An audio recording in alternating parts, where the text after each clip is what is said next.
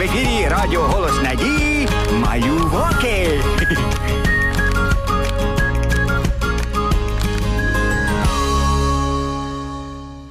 Привіт, мої хороші, найкращі в світі слухачі. Я зачекався на вас уже. Знаю, що і ви чекаєте на продовження історії про Йосипа. Хочете дізнатися, що було далі? Тоді влаштовуйтеся зручненько, прислухайтеся. Ось там, на нашій улюбленій галявинці, сидить Уляна, Гошка і Полінка. Добрий день, мої друзі. Я рада, що ви завітали на галявинку. Зараз я відійду на деякий час, а ви поки пограйтеся разом. Не пустуйте тут без мене. Добре. Полінко, а давай пограємося в камінь, ножиці, папір. І той, хто виграє, сидітиме як король і нічого не робитиме. А той, хто програє, виконуватиме накази короля. А давай. Я виграю. Побачимо. І друзі заходилися грати у гру. Полінка почала програвати. Ні, ти мене обманюєш. Все чесно. Тепер я король, а ти моя прислужниця. Годі ображатися, принеси ну мені краще води. Поліна набрала з відра склянку води і принесла її. м так, я хочу, щоб ти принесла мені малюнки, е, які лежать е, на тому столі. Поліна неохоче принесла малюнки. А тепер почитай мені книжечку з Уляниної скрині. Як же я її звідти дістану? То й в Уляни треба спитати. Я сказав, почитай. Накази треба виконувати. Що тут відбувається? Це хто тут розлігся та віддає накази? А та я е, просто вона програла. Не можна використовувати на свою користь працю інших. А ну, але, але ж колись були раби. Так, були такі часи, але це дуже сумна історія. Бог не створював людей рабами. Так. Давайте послухаємо історію про Йосипа. Там теж йдеться про рабство. Давайте. Коли брати продали Йосипа в рабство, юнака забрали в Єгипет служити царедворцю на ім'я Потіфар. Йосип тепер був рабом. Увесь день йому доводилося тяжко працювати.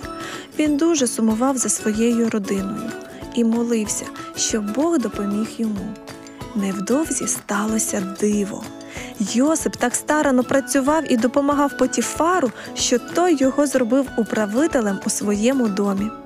Але тривало це недовго. Дружина Потіфара була нехорошою людиною. Вона звинуватила Йосипа у тяжкому гріху, який він не чинив. І Йосипа посадили до в'язниці. Але й у в'язниці Бог не залишав Йосипа. Господь допоміг йому розгадати сни і врятувати одного зі слуг фараона. Цей слуга розповів фараону про Йосипа, який вміє розгадувати сни. Бог допоміг Йосипу розгадати загадковий сон фараону. Одного разу фараону наснилося, ніби з річки вийшло сім гладких корів і паслися в очереті. За ними вийшли сім худих корів і з'їли гладких. Фараон ніяк не міг забути сон. Він хотів його розгадати. А цей сон дав фараонові Господь, щоб попередити його про сім років голоду, які будуть попереду. Йосип розгадав цей сон. Він розказав фараону, що спочатку будуть сім років врожаю, а потім сім років голоду, тому треба запастися харчами. Фараон послухався Йосипа і вирішив зробити його своїм помічником. Йосип старано допомагав фараону, і вони добре запаслися харчами. А коли почався голод, люди з усіх країн приїжджали до Єгипту за хлібом. Тоді приїхали і брати Йосипа. А Йосип що зробив? Невже він дав їм харчі? Вони ж продали його рабство. Так, Йосип пробачив своїм братам і дав їм харчі й подарунок, і запропонував їм жити у себе. І вони всією родиною приїхали до Йосипа. Це був добрий вчинок. Миритися набагато краще, ніж сваритися. Привіт, можна до вас у гості? Звісно, проходьте. Я перша. Ні, я. Не сваріться, треба миритися. Правда, Поліно? Так, Ми читали історію про Йосипа, як брати посварилися і продали Йосипа у раби. А Бог допоміг Йосипу з раба стати помічником фараона. А ще Йосип простив братів і примирився з ними. Ось така історія. Обов'язково примиріться з тим, з ким нещодавно посварилися. Зробіть невеличкий подаруночок або саморобку. Нехай це буде нагадуванням про вашу дружбу.